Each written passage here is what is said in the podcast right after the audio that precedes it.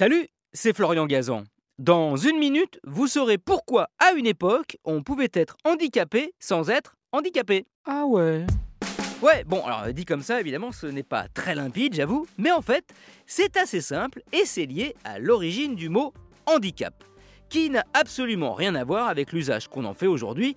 Il évoque une invalidité, une infirmité, puisqu'au XVIe siècle, il se rapportait à un divertissement. Ah ouais?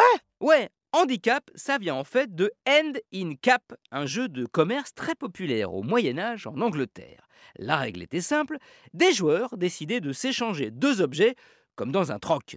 Un arbitre vérifiait s'ils se valaient, et si ce n'était pas le cas, il demandait au joueur dont l'objet était jugé le moins cher de mettre dans un chapeau une somme d'argent pour arriver à une valeur équivalente.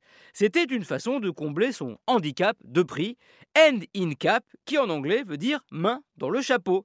Et effectivement, ensuite, les deux joueurs mettaient une main dans le chapeau en anglais donc hand in cap, pour sceller l'accord. Si les deux retiraient leurs mains ouvertes, le deal était scellé.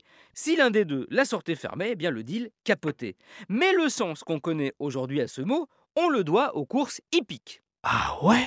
Ouais, toujours en Angleterre, au XVIIIe siècle, le terme hand in cap, handicap, a été repris par les organisateurs.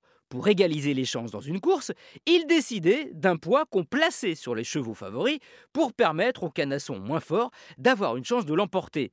Par extension, on a fini par récupérer ce mot chez nous pour désigner une personne en état de faiblesse ou atteinte d'une déficience. Je dis bien chez nous, car curieusement, handicap en anglais ne se dit pas handicap, mais disability.